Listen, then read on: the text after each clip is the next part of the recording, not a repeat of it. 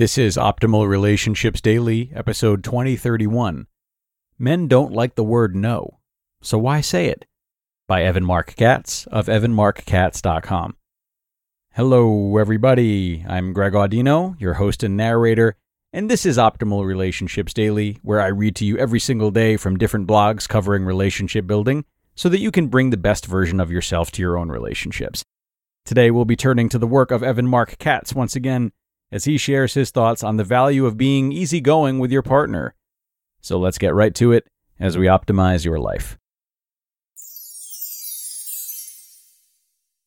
Men don't like the word no, so why say it? By Evan Marc Katz of evanmarckatz.com. I want to ask you a personal question, one that I'll bet no one has ever asked you before. Ready? Of all the traits that make you a great catch, what do you think is at the top of that list? You can make an argument for kindness. After all, your ability to give to a relationship will largely determine a guy's satisfaction with it.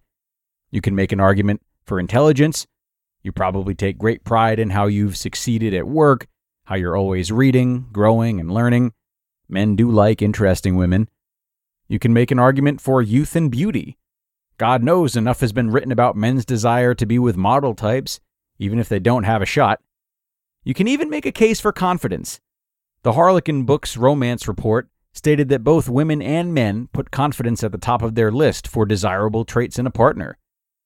Yet, the one trait that makes you the greatest catch of all is something you probably haven't even considered being easygoing. It's hard to put a price on being easy, but it's easy to put a price on being difficult. And what most men have determined is that difficult women are way too expensive. In case you're feeling your blood start to boil, let's do a quick definition of easy. An easy person says yes, a difficult person says no. That's all there is to it. I am a difficult person, and I've been working on it for years. My wife, on the other hand, is a yes person. What she fundamentally gets is that in relationships, there are a million little decisions to make together. So why get bogged down in micromanaging all the details? Being easy doesn't require anything more than the desire to spend time, have fun, and eliminate any unnecessary friction in your relationship. And my wife has it down to a science. When I ask her to join me for a midnight movie, she says yes. When I ask her if we can skip cooking and eat leftovers, she says yes. When I ask her to give me a couple extra hours to work before dinner, she says yes. When I ask her if she's okay with mom visiting for a weekend, she says yes. When I ask her if she's open to doing something naughty on an airplane, she says yes. When I ask her to forgive me for being an opinionated know it all, she says yes. Do you get the idea? So when she does insist that something is important to her, I am sure to pay attention. Contrast her with my client, Erica. Late 30s, super. Bright, witty, self deprecating, successful, Interesting. But she has so many rules in her life that I would think it would be impossible to please her. She doesn't like loud noises. She doesn't like cold weather. She doesn't like most animals. She doesn't like many foods. She has very definite ideas about how men are supposed to dress, when they're supposed to call, and how they should be allocating their time. And the list goes on. Now, I am not saying that you have to like everything. No is a perfect word to say when he says that he wants to see other women, or when he says he's not sure he ever wants to get married, or when he says that he's only gambling casually. What determines whether you're easygoing is not how you handle those no brainer situations, but how often you insist that he conform to your preferences on everything else. Because as you already know, insisting that a charismatic, intelligent, successful man do everything your way is an exercise in futility. After all, being easygoing, especially when you're bright and opinionated, does not come easy. We want what we want, and we're going to express every single opinion we have to make sure we get it. Believe me, I can be that way myself, but it doesn't mean it's a good thing.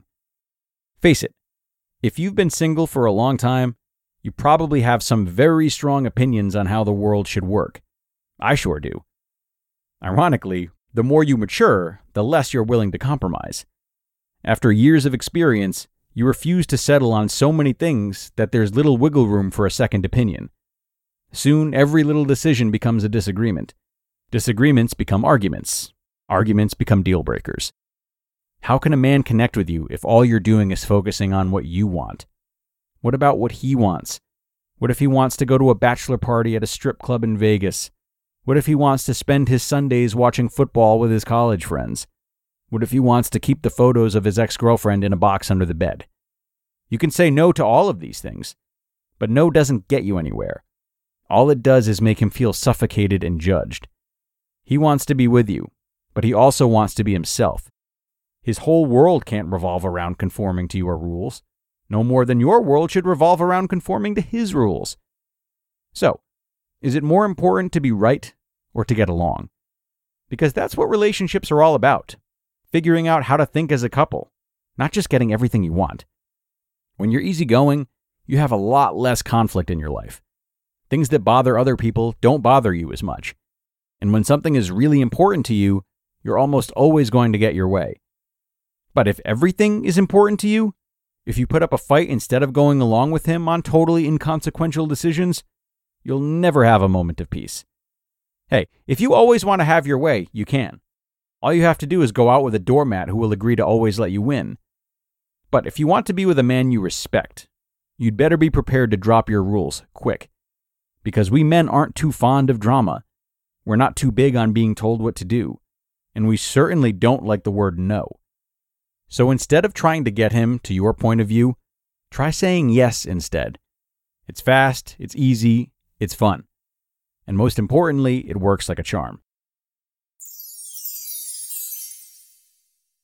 You just listened to the post titled, Men Don't Like the Word No, So Why Say It?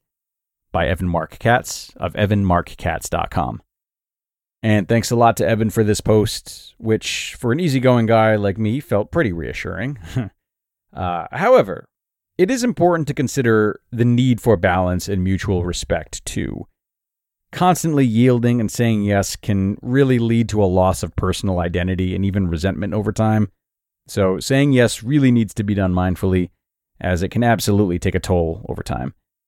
And this goes for men and women alike. You know, you can easily flip the script on this one. And also remember that this is, of course, an overgeneralization. You know, people, regardless of gender, often appreciate partners who are confident and assertive and expressive of their thoughts and feelings. But in a healthy relationship, both partners should express their opinions and their desires comfortably, striving for compromise and striving for common ground. It's not just about being flexible, but it's also about maintaining one's values and preferences. So, this balance sort of ensures that no partner feels overshadowed or loses their sense of self. That'll do it for today, though, everybody. Another one in the books, and I thank you so much for stopping in and sharing it with me. I hope you enjoyed this post and took something from it. Have a great weekend, and be sure to come back tomorrow for more ORD, where your optimal life awaits.